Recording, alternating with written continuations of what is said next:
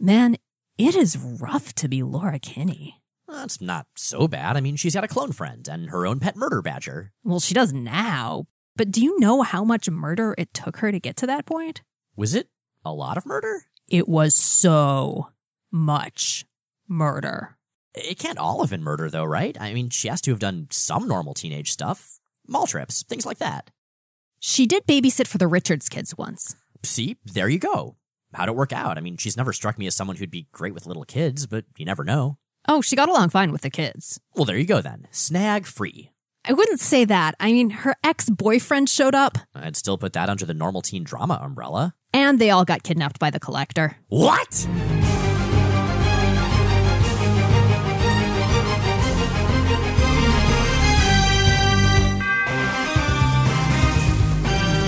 I'm Jay Edidin, And I'm Miles Stokes. and we are here to explain the X Men. Because it's about time someone did. Welcome to episode 156 of Jay and Miles Explain the X Men, where we walk you through the ins, outs, and retcons of comics' greatest superhero soap opera. And if you missed it at the end of last episode, if you were one of those people who turns the episodes off after the questions, and if so, shame on you. Um, this is we are we are counting down toward a three month hiatus that will begin when we wrap up the X-Tinction Agenda next episode. Yeah, so we will be back in uh, August, I believe, the beginning of that month. Well, we'll also be back next week, but after that, we'll be back in August. Exactly. For now, though, we are on part two of three of the X-Tinction Agenda. This was 1990's big X crossover, and last episode, a lot of stuff happened. It's been a week, so let's give a very, very quick recap. Genosha is a small South African apartheid metaphor built around mutant slavery and brainwashing off of the coast of Africa. It won the enmity of the X Men and vice versa after luring them there several years ago, during which time they aided in the escape of Philip Moreau, the son of a powerful government official, and Jenny Ransom, his mutant girlfriend. So the Genoshans were really pissed at the X Men after all of this, and they decided to capture a bunch of them. Specifically, the de aged Storm, also Wolfsbane, Rictor, Boom Boom, and Warlock. When they got to Genosha, they discovered that the guy behind the mask, the one pulling the strings, was none other than the long decapitated Cameron Hodge, or rather his severed head. Yep, he also has a gigantic hate on for the X Men. He was an X Factor villain for a while. Long story, there are previous episodes about it. So the rest of the X Men, the New Mutants, and X Factor have picked up, gotten on a plane with the assorted paraphernalia of war, and have gone on a rescue mission. Meanwhile, the prisoners in Genosha have done their best to effect an escape. A few of them are on the loose. Boom Boom, Rictor, and Storm are still unaccounted for. Unfortunately, Wolfsbane has been recaptured and Warlock has been killed. Like, killed, for real. It was super sad. I'd say permanently, but this is a superhero comic. He'll be back someday. So things at the moment, I don't know. I'm not going to say they're looking up for the heroes, but they've beaten up some dudes. Cyclops has realized that his brother Havoc is with the magistrates for Oh, yeah, we forgot to mention that part. One of the things that allowed for the capture of the X Men was that Storm recognized one of the magistrates who'd come after them as a brainwashed Havoc. And that's where we pick up with chapter four. Things could be looking worse, they could be looking better. It's the middle part of a trilogy. And it's time for Uncanny X Men number 271 Flashpoint, but not that Flashpoint. So we get more dramatis personae on the first page, which is to say pictures of all the characters standing next to each other with little captions below them. And as you know, I love dramatis personae, so I'm very glad that's here. This, as it turns out, as we learn from that Dramatis Personae, is going to bring back our Madripoor trio as well. This is Wolverine, Jubilee, and Psylocke, who have been running around Madripoor enjoying the nightlife, pretending to deliver pizzas, and generally wreaking havoc, but not the havoc who's currently a um, Genoshan magistrate. Right, not that one. But this is surprising because while these characters have been seen in the pages of Uncanny X Men, they haven't really interacted with like anybody else, a Days of Future Present backup story aside. So it's kind of cool. All the heroes are going to get to team up and it's going to be great. We've also got the reappearance of one of our favorite real person cameos who we haven't seen since the fall of the mutants. And that is actual reporter Manoli Wetherell, who in the Marvel Universe is an anchor for NPR TV. I mean, I'd love to see Neal Conan again, but Manoli Wetherell's pretty cool too. They're both great. So after Manoli Wetherell fills us in on the current political crisis between the US and Genosha, we see a really, really awesome page. Man, so one of the fun things about Genosha is that it's very much built to look like generic suburban paradise number 63.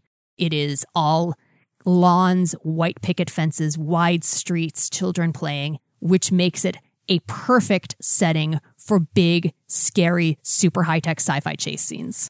And even when we're in more of a city part of Genosha like we are here, just seeing that normalcy contrasted with people on flying robot scooter things, with bug looking cybernetic helmets and giant guns, it's real creepy. These are all kind of desaturated, sort of sepia tone, dirty, dusty stuff, I should say. They look like military equipment. They don't look like they're pulled out of Tron. And these soldiers are chasing down some of our fugitives, specifically Boom Boom and Rictor. And I gotta say, this scene, especially coming from the last part, which was an X Factor, and the part before, which was a New Mutants, really does for me showcase how Jim Lee is just killing it here. And honestly, how much in some ways his art outclasses the work we see on display from Rob Liefeld and Jon Bogdanove. Yeah, significantly. It's really jarring to go between sections of this crossover because one of them is just heads and tails more visually cohesive and better done than the others. You know, Lee at this point is such a master, especially, you know, one of the things I really love about him, this is something that you talked about with Bret Blevins, is that when he's got a group of characters in a scene, the ones in the background are always doing something. Oh, yeah, yeah. Jim Lee's got that going on too. They've always got facial expressions. They're always, if they are just hanging out blankly in the background, they are 100% going to be Psylocke and it's 100% going to be a spooky narrative beat. yeah, I remember a scene in particular in one of the previous issues, I think the first chapter of X-Tinction Agenda, where Banshee's having an argument with Cable and he's buttoning his collar at the same time. It's just a nice little touch, and those touches are everywhere. Yeah, no one just stands there in the ways that people generally don't in real life, and it's very cool. And it's something that I think Lee has lost a bit in his later work. I tend to think of his work as very posy, and here it's really delightfully organic and dynamic. And so well suited to the heroic rescue that comes in next. There is a splash of fireworks, and Jubilee swings in on a rope from a streetlight only to be caught by Wolverine before thwacking into a fire escape. Yeah, the Madripoor trio, Wolverine, Jubilee, and Psylocke, is in Genosha. I guess they must have caught wind of what was going on here. I don't know that we actually find out how they found out, but whatever. They showed up, they decided to help, and now they kick the crap out of some magistrates with some truly awesome, truly Claremontian narration. Jubilee's all enthusiasm and talent, making her moves on pure instinct, with no idea really what she's doing, and praying they're the right ones. Wolverine's the natural brawler, aided by bones that can't be broken and adamantium claws that can cut through anything, fighting as integral a part of his being as breathing. But where his skills are raw and rough edged, as fierce as his nature, Psylocke is the personification of power and grace. Literal poetry in motion, where he is more a berserk battering ram, but no less effective. Wait, literal poetry in motion? Nope, it is definitely figurative. Oh. At the same time, I feel like if you're a Claremont narration box, you can get away with misusing words a little bit. Words mean things. That's true. And I say this as someone who is fairly diehard about descriptive linguistics, but, you know, come on, man. Words mean things. Still, though, there is no narration like Claremont narration. Like I could, I, I don't could- know. Simonson narration is a bit like Claremont narration. Still, though, with Claremont, just the degree of purpleness and expressiveness to that prose, it's wonderful. Yeah, this is royal. It is eggplant. It is amethyst. And so the fight is joined by a woman named Tam. Now, we're going to see her on the fringes of this crossover a fair bit. She's one of the leaders of the magistrates, and she's also very close to Havoc, you know, our X Men character who has been brainwashed into becoming a magistrate. Surprisingly, for someone who helps convince him to make extra bad choices, she is not a redhead. Go Havoc. Right. Maybe it's a coloring error, or maybe she dyes her hair. Or maybe Havoc is branching out into being brainwashed by a wider range of women. You know, I respect that open mindedness. Good job, Alex Summers. Actually, I assume in this case that he was brainwashed mostly by a combination of the Siege Perilous and, you know, Genoshan authorities, but Maybe some of them are redheaded. his bad choices are just so consistent, it's hard not to harp on them. But what Tam does here is that she jumps into the fray with this awesome electrified Tonfa and beats the living hell out of Wolverine. After all, the last time he was in Genosha, he killed some of her friends. These were her comrades. That's one of the things I enjoy about Genosha is that while you do have some incredibly evil people, and some people who, even if they think they're nice, their actions are clearly, clearly not okay, you have some people who are just doing their jobs, not thinking about it too much, and who, you know, do have human emotions and loyalty to their friends, even if they benefit from a state that does terrible, terrible things to an underclass. Yeah, we talked about this at length in the episode Genosha is for lovers, but the Genosha arcs in this era are excellent case studies in the capacity of humans to rationalize evil as serving a greater good and to minimize their own contributions to that evil. So Tam is significant for that reason, but this fight is significant for another reason because it involves, I believe, at least Psylocke's first on page use of a phrase that we will come to know, love, know, love quote at length, and make fun of, namely, the focused totality of my psychic powers. That's right, one of the most famous Claremontisms has been born. The psychic knife now has its description. After the battle, which the heroes do win thanks to the aforementioned psychic knife, And its focused totality. Wolverine's not looking so hot. I mean, he's lost most of his healing factor from the ordeals he's been through for the last couple of years of comic book time, and he's not letting it slow him down at all. Jubilee, his bud, is concerned. What is with this total macho junk? Are you desperate to die, man, or what? Sometimes, jubilation, things happen whether you want them to or not. Then it becomes a matter of how you choose to go. Do you think Wolverine just watches like old cowboy and samurai movies and tries to find opportunities to work in scenarios and lines from them? I think he probably does, but he's also recognizing that he's probably going to die. Every fight he's been in successively for a long time, he's gotten more and more beaten down. The healing factor is barely doing its job these days. It's not, you know, invincible Logan from the early days anymore. This is also the first meeting of two characters who get compared a lot. Those being Jubilee and Boom Boom. And Jubilee, for her part, is unimpressed. Who are these lame-o dweeboids anyway? I love Jubilee's Ultra 1990 insults. Bite my wind, Grandpa! Okay, that's a different 90s insult, but God, you're right. If Jubilee and Little Pete from The Adventures of Pete and Pete could have like an insult off, like I would watch the hell out of that. I feel like they would definitely go blow some shit up afterwards. I don't know, Boom Boom's the more destructive of the two between her and Jubilee, but in this case, Boom Boom is not impressed either. Watch the mouth firecracker before somebody pulls your fuse. I mean, we all knew this was coming. Like, we talked at length about how Jubilee and Boom Boom are very different characters, but they do have some things in common, and seeing them meet and immediately clash is wonderful.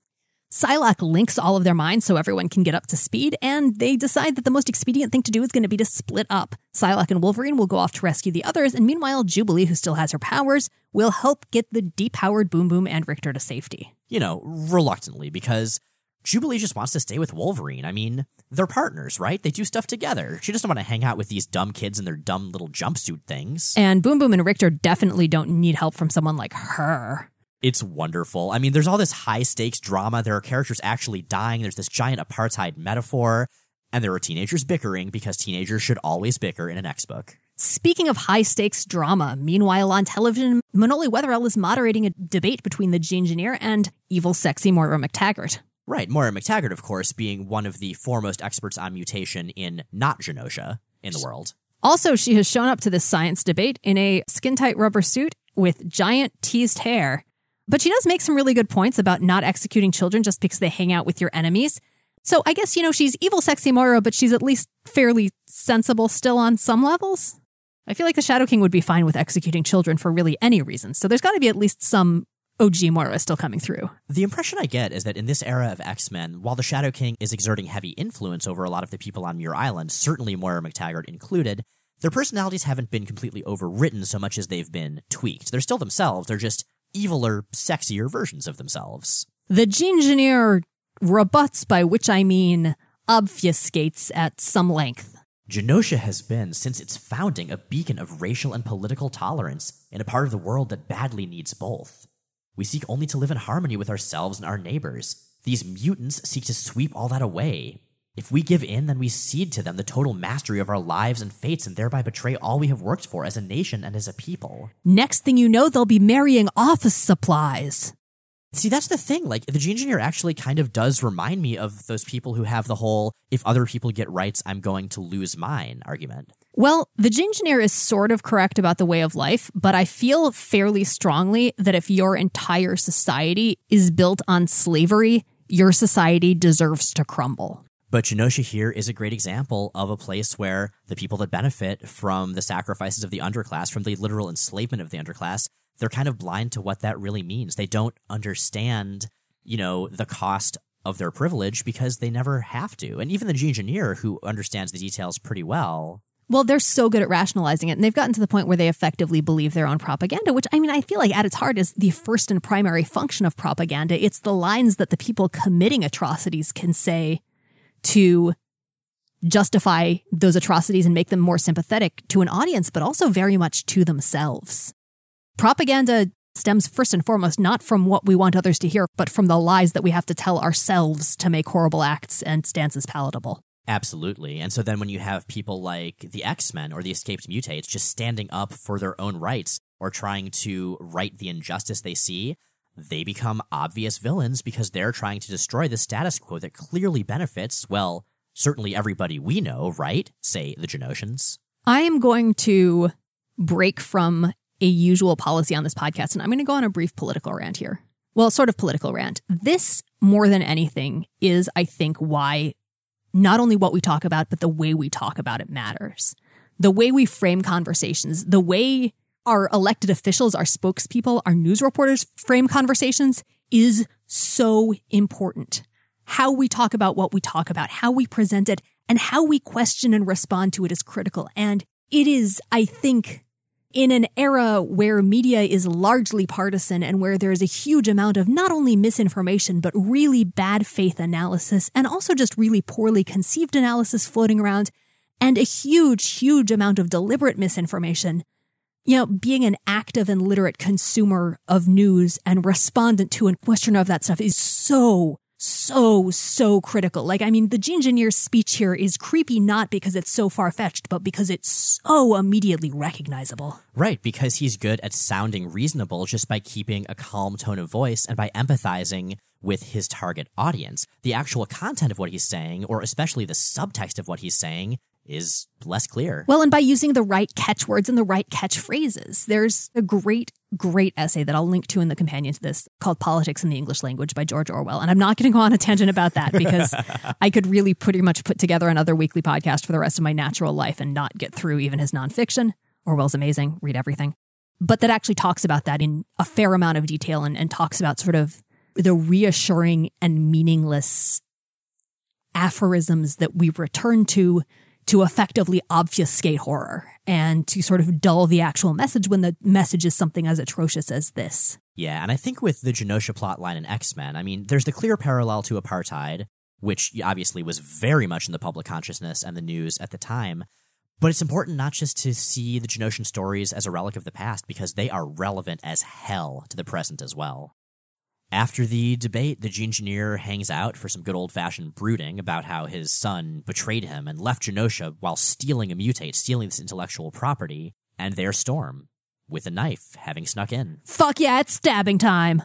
That's kind of her plan because Storm really, really values life, but she also understands that based on her own morality, sometimes the best way to preserve life is Is to stab someone. is to stab someone. The Genegineer starts talking very, very quickly, saying, Hey, I'm just trying to preserve my country's way of life. The one who's screwing up the rest of the world is this guy Cameron Hodge who showed up. I don't want to do anything beyond Genosha's own borders. Don't kill me. He is the enemy. Speak of the devil, Hodge and the president show up immediately. Hodge uh, spikes Storm to the wall and he's about to kill her, but the Genegineer surprisingly convinces him that it would make way more sense to make her into a mutate to add her to Genosha's pool of collective genetic resources. So there's another one of our heroes captured and apparently about to be turned into a mutate. In the meantime, Wolverine and Psylocke, they're busy infiltrating Genosha. They've dressed themselves as magistrates. They're on those flying bike thingums that are apparently officially called flitters.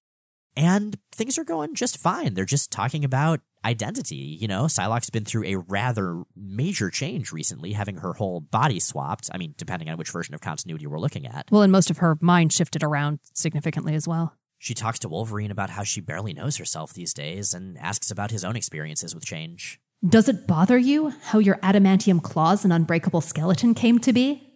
Nope. One day I didn't have them, next I did. I made adjustments. Life went on. That was the end of it.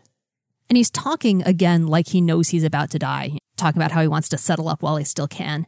It's worth noting that the plan at this point, Chris Claremont's plan, was actually to kill Wolverine. He was going to die, I believe, specifically in X Men Volume 2, number 3. I believe so, yeah. There was talk of Lady Deathstrike being the one to finally finish him off. But Claremont was never scared to have major status quo shifts in X Men, and he kind of felt like this would be a more interesting way for the story to go. And I gotta say, I agree, especially knowing what was to come next. Apparently, Wolverine's body was to be found by the Hand, that ninja clan that loves resurrecting people, and they were to turn him into an evil assassin type dude. You mentioned it sounds like a good idea, and I am on the record as saying if you can kill Logan, you should kill Logan.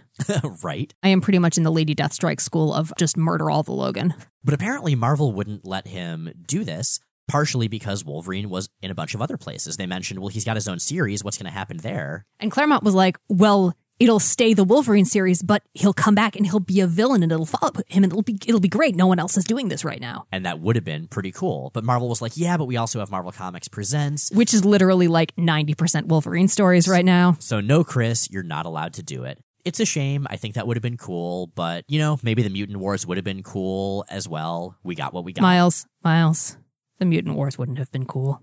They might have been cool. You don't know that. There's nothing cool about Mutant Wars, Miles. Oh man, deep cut there.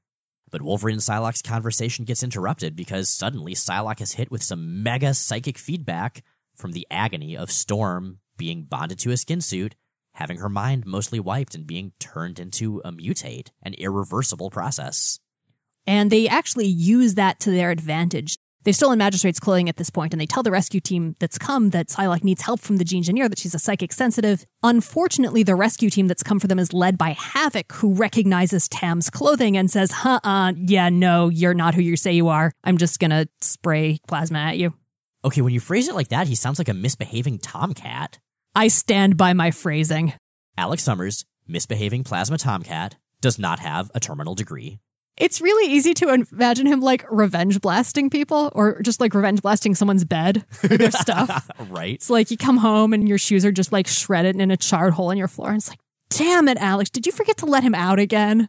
But let's give this some context here because Psylocke and Wolverine, yes, they had a clever way to infiltrate. Oh, I thought you were talking about giving Havoc peeing on things context. Um, no, I think we've given that plenty I mean, context. it's just that he's territorial and insecure. Well, there you have it. But Psylocke got hit with that psychic feedback in the first place because Storm, one of the oldest X Men, one of Wolverine's best friends in the world, just got turned into a mindless slave seemingly permanently. This story is so good at giving everything stakes. And I gotta say, like, as much as continuity can be Teflon, as much as changes don't tend to stick, a lot of the changes in the X-Tinction Agenda do. And even without knowing that, even if you were reading this at the time, the writing and the art just really sell the severity of all the stuff that's going on. The characters, however, are too stubborn to submit to a change in status quo. They do their best to maintain the Teflon surface, and Psylocke, to that end, psychic knifes Havoc in the head, hoping that it will reset his personality to pre magistrate Havoc. She doesn't have time to find out if it works because Cameron Hodge skitters up, strings Wolverine up like a puppet, and skitters around yelling. How does Cameron Hodge always show up every time anybody is anywhere? Is there like a system of pneumatic tubes in Genosha that he can travel through? No, he's got a room full of monitors, and he skitters very fast. But even so, there have to be at least clue style passages in these buildings. Nope, he just skitters really fucking fast. He's got a little Hodge lane down all of the main major hallways. But anyway, there's a big Jim Lee drawn fight, and I gotta say, it's awesome. There's, you know, blood and things getting smashed and costumes getting torn up. I don't know. Are they torn up enough for a drink at this point, Jay? I think once you're halfway through the X-tinction agenda, you can just sort of set your own pace. That's probably true. But Hodge wins, even though Psylocke finds a giant gun to be badass with.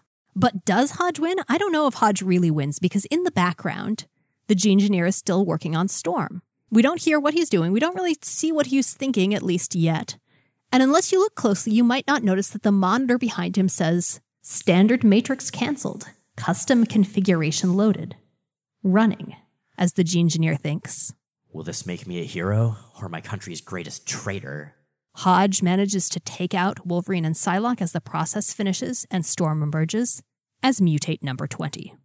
Wait a minute, number 20? There are like hundreds of mutates. Maybe they recycle numbers. Maybe they choose numbers at random. That could be. I mean, I would just have them go in order. Genosha's a very organized society. You'd think you'd start with 001 and go from there. Maybe they do, but I assume that there's a fairly high attrition rate considering what they have the mutates do and the, you know, circumstances under which they live and the relative value placed on their lives. So, you know, you don't know that she's the first number 20.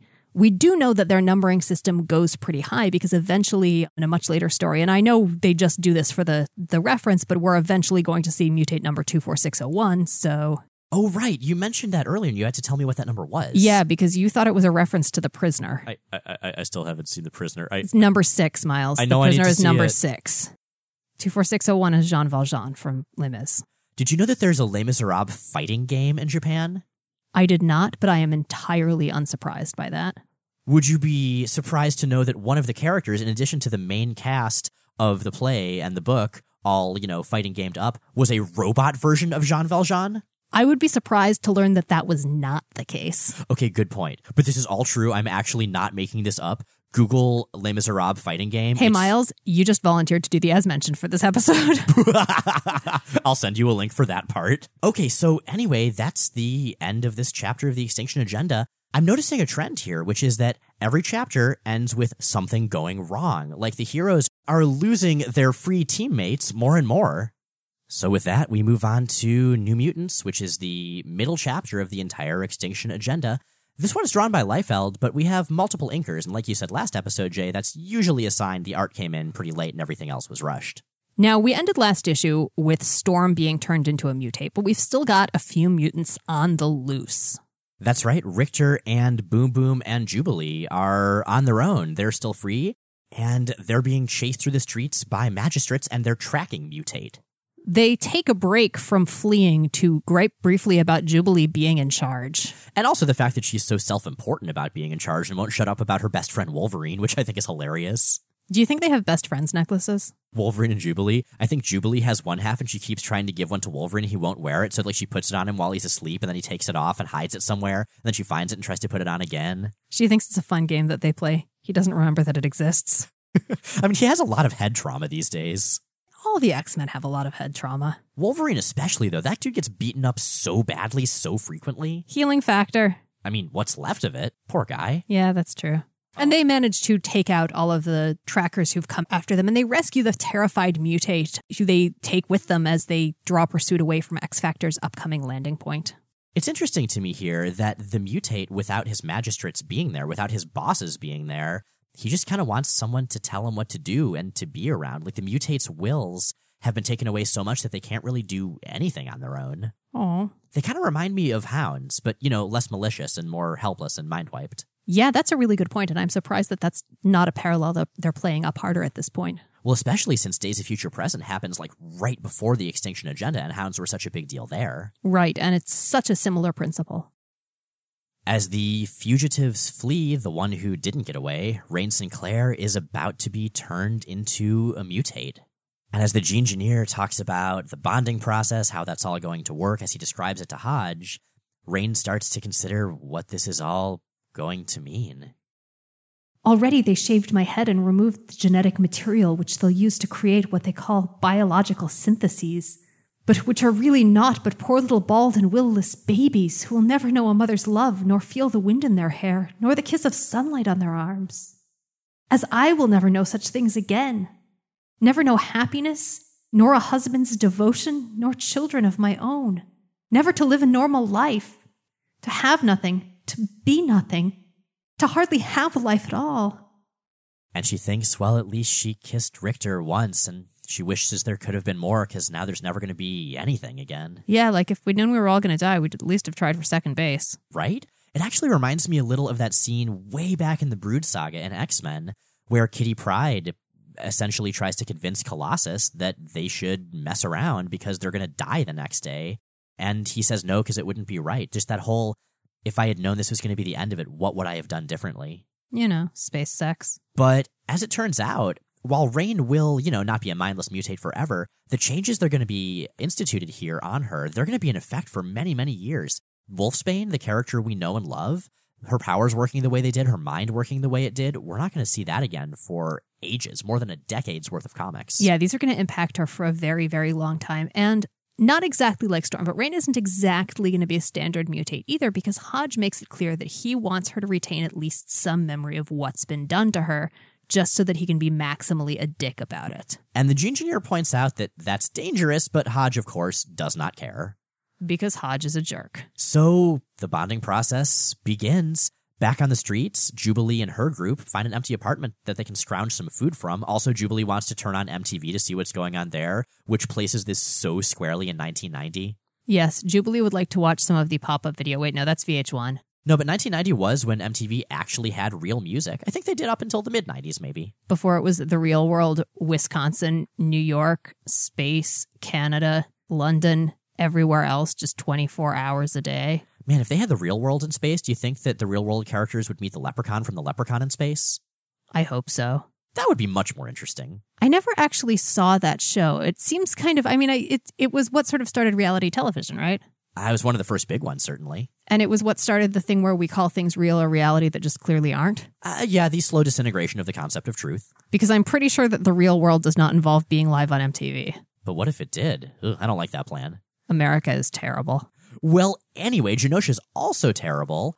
As the kids are scrounging for food, the magistrate who lives there comes in because he's just coming home and there are all these teenagers in bright colors like stealing his pizza rolls. Well, and of course, the apartment that they happened to sneak into happened to belong to a magistrate, of course. not just like a random computer scientist or something. And because you can never have just one or two things happening at once, at this point, the TV which has been turned on turns to a special news report where a newly bald and blank faced Rahne Sinclair in her bonded skin suit talks about how she's voluntarily serving the state of Genosha to atone for her crimes and urges her friends to do the same. Rictor is furious as the magistrate gloats about Jinjoke's fates, and Rictor's first impulse is to rush off to rescue Rahne. Uh, Boom Boom is the one who tries to restrain him. This never would have happened if I'd made her come with me. It's my fault she's like that. I have to save her. Besides, I love her. And he gets an unexpected ally in Jubilee. Look, if you want to go that bad, I'll go with you.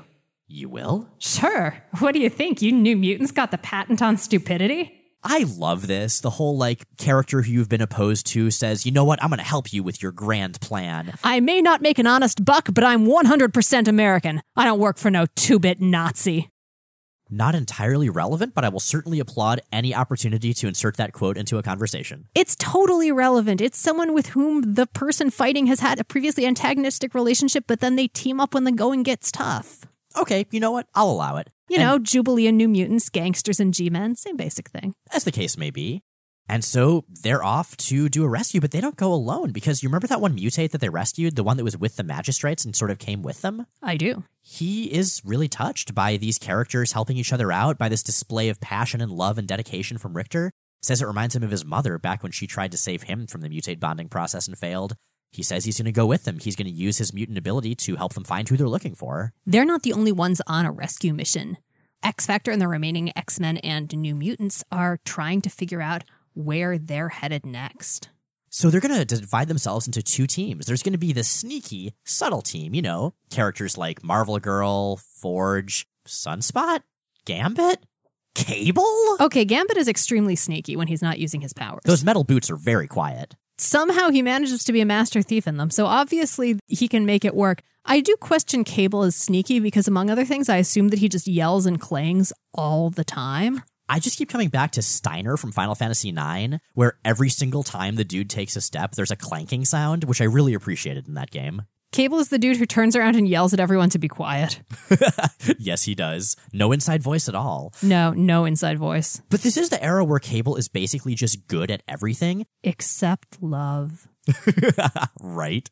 I do love the idea though of like a thoughtful, strategic, sneaky guy being, you know, the size of a couple of refrigerators stacked next to each other. Maybe what he's got in all the, the pouches is actually just like cotton wool to wrap around himself. Oh, then he's very soft and Well, it will muffle his steps. Well. Anyway, It's not to make him more huggable. He doesn't like hugs. Or maybe he does. Maybe it's to better contrast him with strife. that could be. He's the or to make him immune to strife. Oh, right, because the opposite of blades is cotton, paid No. for by the cotton industry of America. And the knife lobby, weirdly. So the other team will be the Strike Force. That's going to be Cyclops, Archangel, Iceman, Beast, and Cannonball. They're basically going to be a great big distraction, while the subtle team plants a bunch of bombs and tries to save the prisoners. I feel like Iceman and Beast are both pretty quiet. They can be, but they can also be quite boisterous when they want to. Yeah, I was going to say, like, Beast's powers are pretty fundamentally quiet. Maybe it's just that they're worried that he'll declaim. So the quiet team does their thing. Marvel Girl telekinetically carries them over to where they're going after Cyclops briefly and unsuccessfully says she should stay where they are to be safe. Well, he's concerned because whoever is doing this very clearly at this point has a mat on specifically for X Factor. And that's quite true. They don't know it's Cameron Hodge yet, but Cyclops' intuition is correct. And the Quiet Team is doing a pretty good job of setting various explosives when suddenly there's a magistrate. They take him out pretty quickly with a silently charged playing card from Gambit. I guess that kind of works. But the body lands with a loud splat right next to Jubilee's group, right as Boom Boom is telling Jubilee to shut the hell up about all of the things that Wolvie says. And that sound, presumably the splat or possibly the Wilhelm scream that I'm assuming accompanies it, I'd hope so. calls in a bunch of magistrates and guess who? Guess who? Is it Mystique? Nope. Is it Adorable Moppet's Artie and Leech? Nope. Is it a giant severed head running around on spider legs with a bunch of cables stuck into its neck, shrieking with a cardboard cutout of its previous body hanging around its neck? It is exactly that, although I think he left the cardboard cutout at home, unfortunately. I wish he hadn't. I wish it had just gotten more sort of beaten up and singed and battle damaged as he ran around. That would have been so good. it totally would have. Been such a good touch. But once again, Cameron Hodge is able to show up immediately as soon as something happens. he skitters very quickly, man. What can I tell you? and he kicks the crap out of the sneaky team. He captures like all of them. This plan is really not going well. I guess they should have sent the explosion team rather than the sneaking team. Maybe, but after Wipeout manages to depower all of these heroes, and one of the telepath mutates manages to figure out where all the charges are, things are not looking good for our heroes. Jubilee, of course, wanted to join the fight, but she was held back by Rictor and also Boom Boom. Look, we were wrong about Storm. Storm knew what we were up against when the magistrates kidnapped us. We didn't. And Storm was right to try and protect the others. Like, we're trying to protect you. Boom Boom is actually kind of mature, especially when contrasted with Jubilee. I really enjoy what this storyline is doing for her character. Like, she's grown a lot since she was introduced. I continue to just really like her, so I'm good with that. Now, Hodge overhears their conversation, but the mutate who's been traveling with the group who had fled at the first loud noise comes back and he says that it was him and he was just talking to himself about how proud he was to have alerted Hodge to Cable's team. And he was just feeling like such a happy mutate, so he was just talking about stuff in the background. And there's definitely no one else who's snuck in. And this is kind of a big deal because this is a mutate openly lying and defying his Genoshan masters. So that gives us a little bit of hope that maybe the process isn't, you know, entirely mind consuming. Yay. I think that's worthy of a yay. Absolutely. Yeah, I mean, and it's good that we've got that hope because the next person we see is Rahne, fully loyal, fully transformed, fully mutate. And I gotta say, as down as we are on Liefeld's art typically, the face he shows on Cable here, just this utterly defeated, sad uh, expression, it works for me. I mean, this was one of Cable's charges. And it's not even that she died in battle. I feel like Cable would have been okay with that, but she had everything that made her her. She had that fighting spirit completely crushed. Now, speaking of faces and their rendering, this brings us to X Factor 61 and specifically to the cover of X Factor 61. What the hell is happening? I mean, I know what's happening because it's in the story, but why would you draw it like that? So, Cable looks like a kid being dragged away from the candy bin, but my favorite part is the foreground where Jean is cradling an apparently dying Wolverine and just looking bored out of her mind. Ugh, this guy again. Right? Just Like, like really, really. But we got to come back to the cable uh, part because he's being pulled away from Cameron Hodge, who he's trying to like tear apart by Cameron Hodge's tentacles coming from the other side of the cover. And it's just like squishing his face, and so his face is all contorted. It's like when people put scotch tape on their faces to make their noses look funny, except robot tentacles and cable. What? You don't do that, you don't? I mean, I don't do it anymore because it's hard to do with a beard, but like you can use scotch tape and make your face all funny and pulled back in weird places. I bet Cable does it. I bet he's really good at it. I bet he trains his students to do it in the danger room. Do they also cover the palms of their hands with Elmer's glue and then peel it off, trying to get one like solid handprint? Yes. And they're very efficient at it at this point because Cable's an amazing mentor. But it certainly is a cover. And you know, the thing is, like, we've talked about how Bogdanove's art just is super weird in this era, and we used to love it, and then it's just strange here. And this issue, I think, is the most egregious example of that. And that's unfortunate because when it's good, it's so good. And it's it, the facial expressions are so much of that. And again, I'm going to harp back on the inking again on this one. I think some of the mess with the bodies is all Bogdanov, but the faces and the way they're inked, just like it's some very Milgrom Milgroming. It is. What I do love art wise is the first page, which in theory is a report, you know, handed from one Genoshan official to another of the status of all the characters. In reality, it's just them in various action poses with descriptions of who they are and what they do. And there's one of Rictor holding apart a feuding Boom Boom and Jubilee, who are sort of rolling up their sleeves and putting their dukes up and like scrunching up their faces against each other. And it's hilarious. I like that this is the illustration for the official Genoshan report. You know, it's like when you're doing a PowerPoint presentation, you can't just have it be a bunch of bullet points. You got to have things that grab people's attention a little more. But how do you find that particular image? Did they have a house illustrator? Well, reports aside, Cameron Hodge is currently beating the hell out of his various prisoners, ranting about how he was never X Factor's friend and coming back again to how he's their oldest and most obsessive enemy. I mean, he's certainly their most obsessive enemy, but. No, he's arguably been their enemy for longer than anyone else if you consider that his enmity with Warren goes back to like junior high. Oh, right, when he secretly hated Warren Worthington, but Warren thought he was still his bud. Yeah, when he hated Warren and or had a crush on him. But the degree to which it's so important to Cameron Hodge that he is like the nemesis of X Factor, not just their foe, like that's intense. That's a very Lego Batman Joker situation going on here. Oh man, I was thinking the Monarch and the Venture Brothers. Also the Monarch, yes. I feel kind of bad for Cameron Hodge. Like, Cameron, buddy, you need to define yourself by you. Right. I mean, look at all the things that make you unique. You're a severed head on a giant robot body. You're immortal because you made a deal with the devil. And your files are impeccably organized. You're actually ahead on your taxes. Right? I mean, there's so much that's you, Cam Buddy. Like, just let go of those X Factor folks. You could be a super racist organization consultant. So many options, Hodge. So many options. But alas, he doesn't learn, and that lack of self confidence and obsession with the past just leads him to kill and irrevocably transform a lot of teenagers. Later, he'll try to get the phalanx to take over the Earth.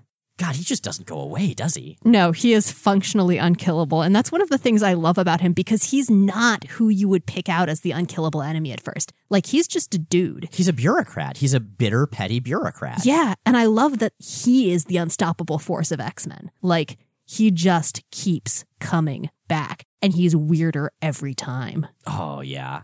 Like visually, he just gets more and more messed up. Although I think this is probably my favorite incarnation of Cameron Hodge. Hands down. And again, for all of the faults of the art in this issue, man, the Hodge in the X Factor issues is so good. Yeah, he definitely looks by far the most terrifying when Jon Bogdanove draws him, like in a good, deliberate way.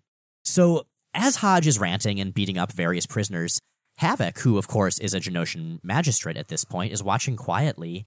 He knows that Hodge has cast doubt on the Genegineer because of the Genegineer's son having betrayed the country.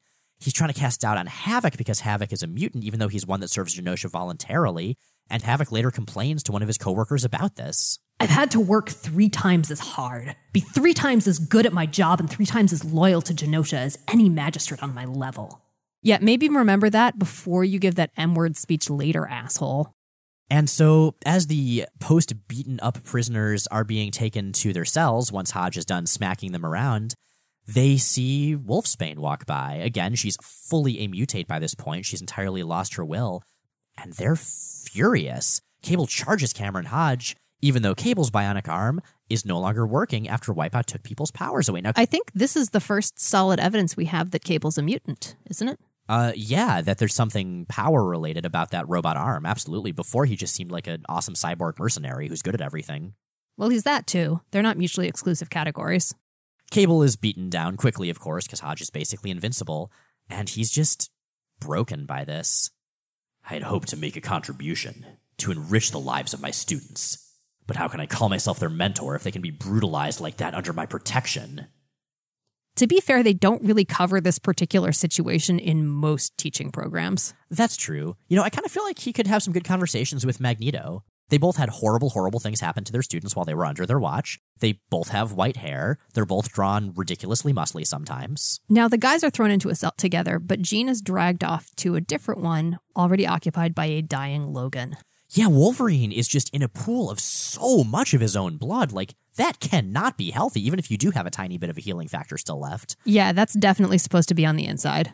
And that tiny bit of a healing factor, even that's gone because Wipeout took everyone's powers away. Wah wah. So he's in real bad shape. But he's happy to see Jean. It's been a long time. Funny, back before you lost your telepathic power, you used to know what I was thinking, even before I thought it. And I never had a clue what was going on inside your head. And now? Now we're even. It's good to see you, Jeannie. Even here. It's good to see you. And then, halfway through that sentence, they passionately kiss. And this is something Bogdanove draws very well, just the way their limbs are entwined, the way they're just pressed against one another. And there's a series of three panels, each one getting a little bit closer to their kissing faces.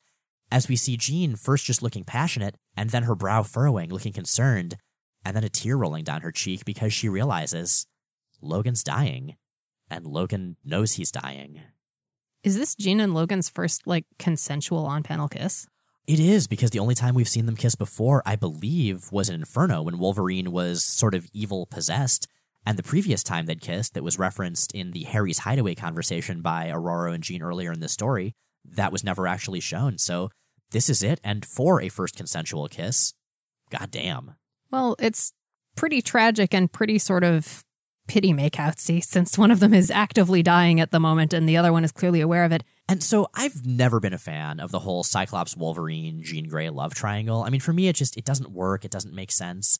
But the idea that there's this, you know, this pent up chemistry, like, okay, that I buy. Yeah, totally. And the idea that that would come out so intensely when it's clear that one of them is dying, this I'm entirely okay with. This feels like a character moment that absolutely fits. And knowing just what the stakes are of the story, like, if you were reading this story at the time it was coming out, it could very well seem like maybe Wolverine would die. Maybe Marvel would actually let Claremont do that.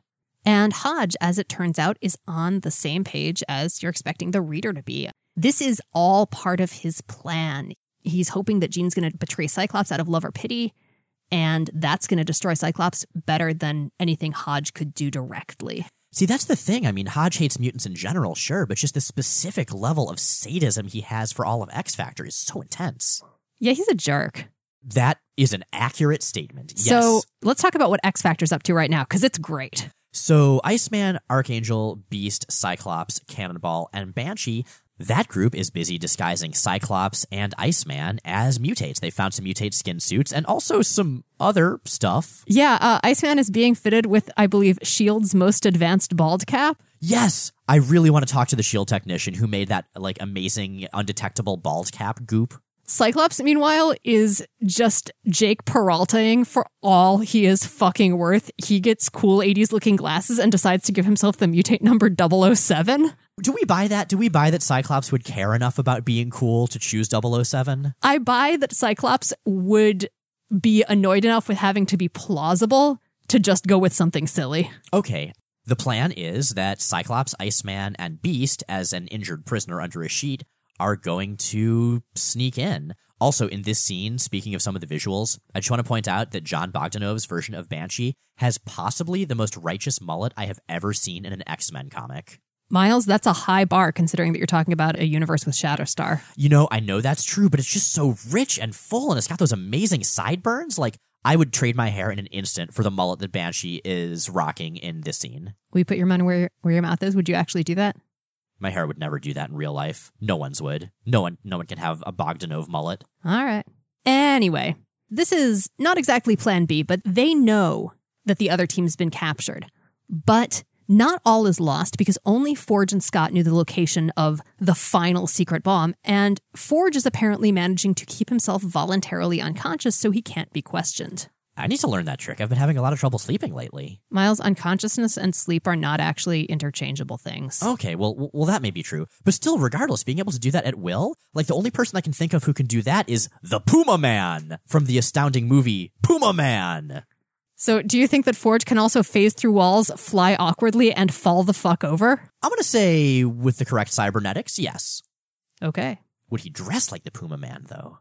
No, obviously he would wear tiny shorts and a monogrammed shirt.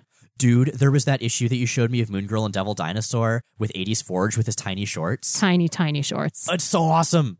Minimal. Oh, yes. Possibly hot pants. Good old that guy.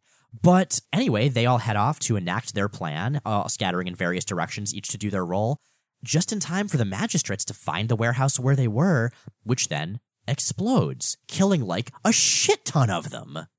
Hey, X Men. This seems egregious even for the X Men. Like, yes, I know they are literally at war. Yes, I know that one of their teammates was killed and two more were turned into mindless slaves, but they just murdered like 30 magistrates.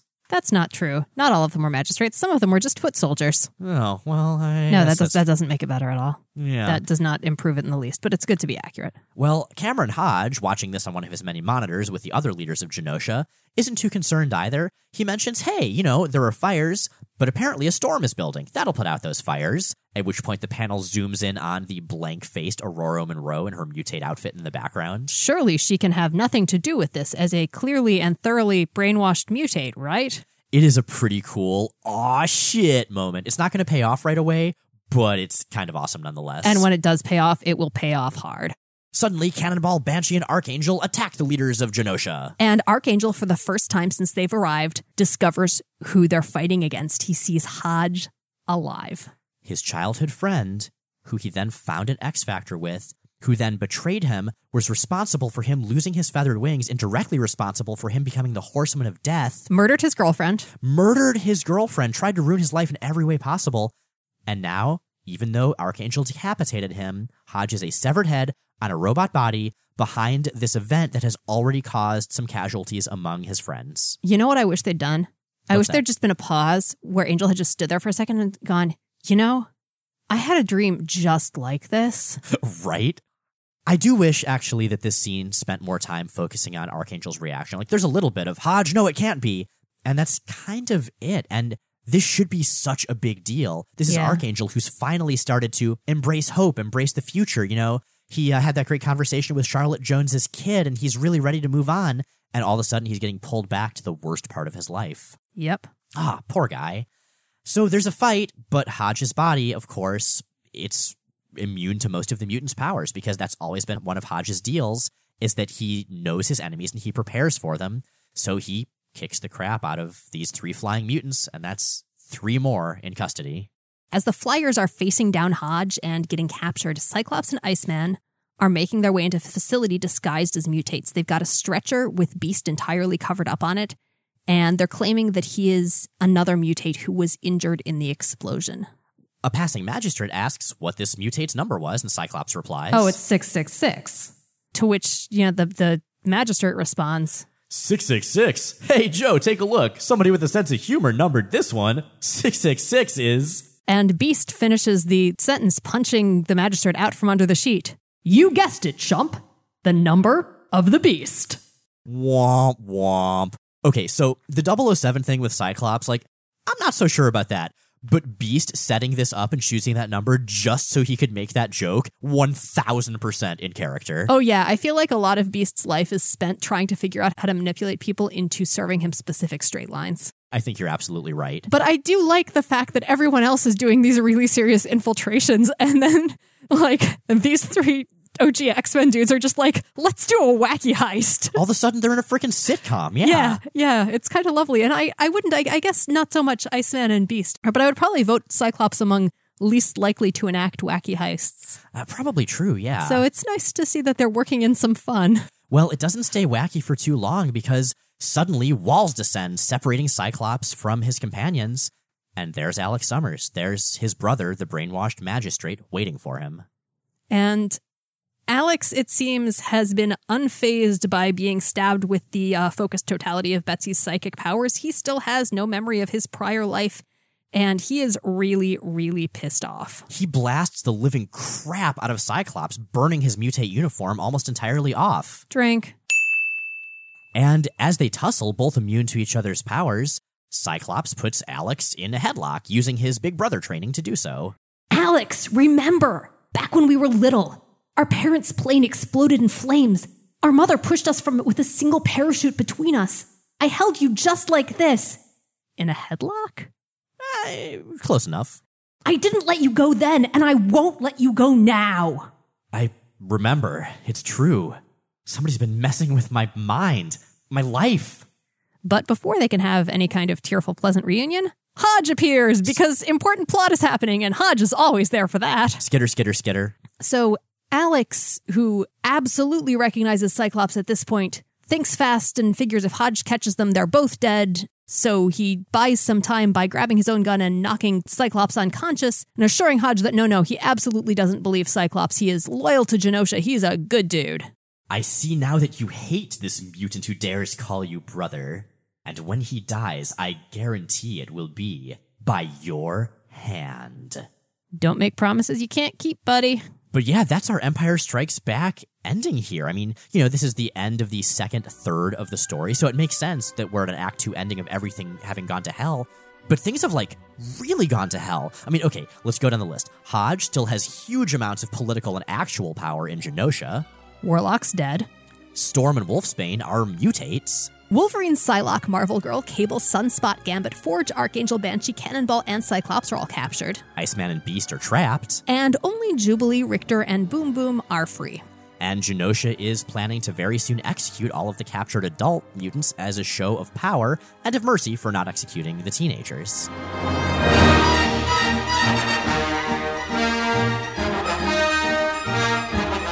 So, yeah, that is how you end a second act. The stakes are so high, the heroes are so knocked back on their asses, like only three of them are free. And while we are poised on the precipice of this particular cliffhanger, I think it's time to take some questions.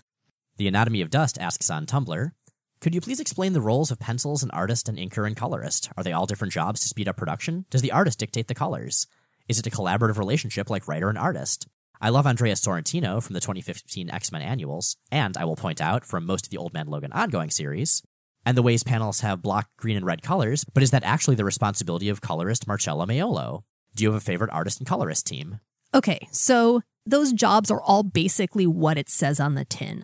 Penciler usually does lighter pencils or digital pencils, line art. Inker fills in, does the high contrast stuff, either literally inks or works digitally, but adds a lot of the tonal contrast. And frequently, depending on the pencils and how tight they are, ends up filling in a lot of the detail. Now, how much the art changes between pencils and inks can vary a lot depending on the team. And these are tasks that can theoretically all be done by either the same person or assembly line style by a team. And how that ends up working and how they end up getting delegated out depends a lot on the book. It depends a lot on the book's schedule, as you suggested, and it depends a lot on whether, for example, you know, a lot of more prominent or more established line artists and colorists have specific combinations that they prefer to work in, and often line artists will request specific colorists. Now, for a long time, colorists basically got erased from credit. Like the line art, that's the pencils and the inks, were treated as sort of the central thing, and the colors were incidental. That's been changing in recent years, and it should be because colors define a lot of comics, and especially now that they're primarily digital, they're an incredibly detailed and nuanced art form and process. As far as who decides what, it really, really depends. Sometimes you have a lot of color information in a script, even from the writer. Sometimes the line artist is really involved and engaged. Sometimes they're not. Sometimes the line artist and colorist work in very direct collaboration. Sometimes the colorist has a lot of freedom to do their own thing. And that very, very much depends on the book and depends on the creative team. Like, for example, I feel like if you have someone like, say, Jordie Bellaire on a book, you don't micromanage her. You are losing a lot if you do that because she is so tremendously, tremendously skilled in her own right. And I feel like any direction you direct her is not going to be as good as the way that she would ultimately choose to go left to her own devices. But yeah, it depends very, very much on the project. In terms of specific teams, I mean, you mentioned Sorrentino and Maiolo, who are a terrific pair. I would agree. Yeah, their work on Old Man Logan has just been freaking stellar. I mentioned Jordie Bellaire, and Jordie Bellaire and um, as colorist with Gabriel Hernandez Walta, I think are another just really, really, really stellar team. Oh, did they do the Magneto ongoing together a while back? They did, yeah. Oh, that was so good. Agreed.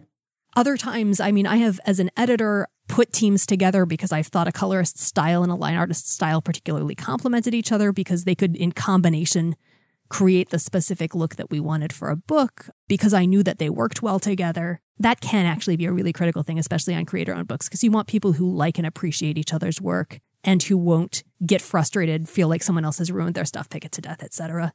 I think, I mean, I can say as an editor, one of my favorite combinations of line art and coloring teams are Steve Lieber and Rachelle Rosenberg, who are just stellar together, both creatively and just to work with.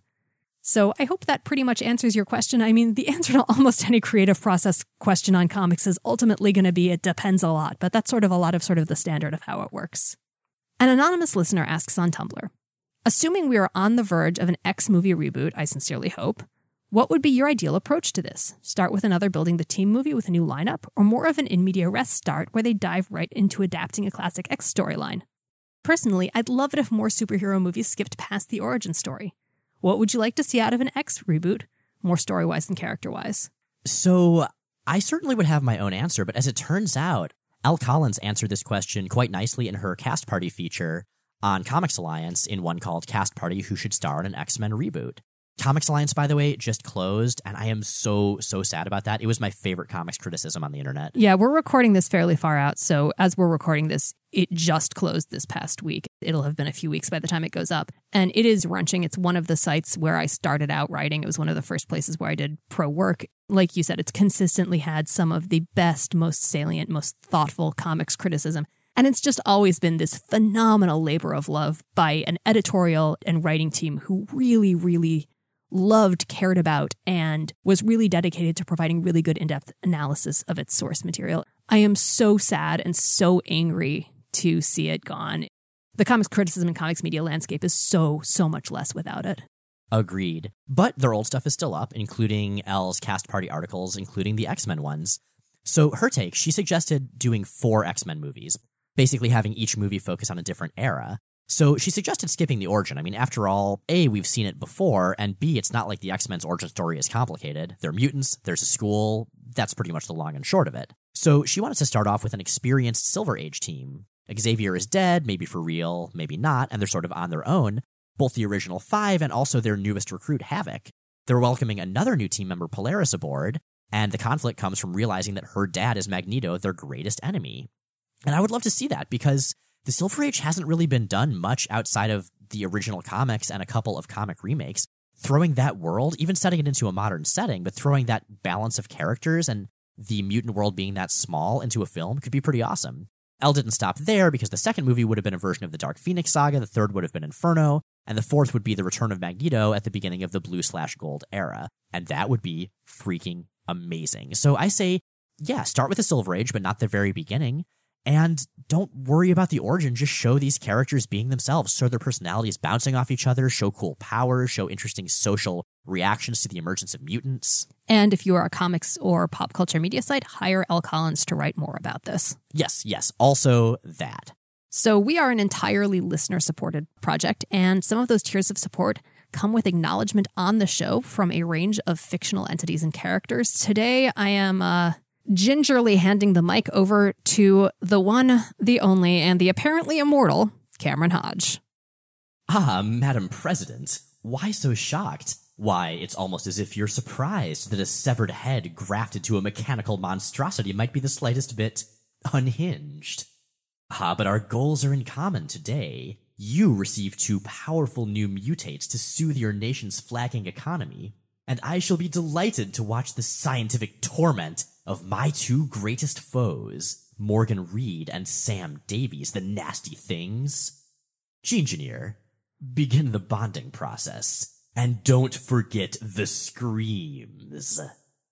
Jay and Miles Explain the X Men is recorded in Portland, Oregon, and produced by Kyle Yount, host of the Godzilla podcast Kaiju Cast. New episodes come out every Sunday on iTunes, Stitcher, Google Play, and at explainthexmen.com. Check out explainthexmen.com for extra content, visual companions to every episode, along with interviews, fan art, recaps, reviews, and more. Our show is totally listener supported. If you'd like to help us stay on the air and stay ad free, check out the Patreon link at the top of explainthexmen.com. Next week, the X-Tinction Agenda concludes. And we pack up for our upcoming hiatus.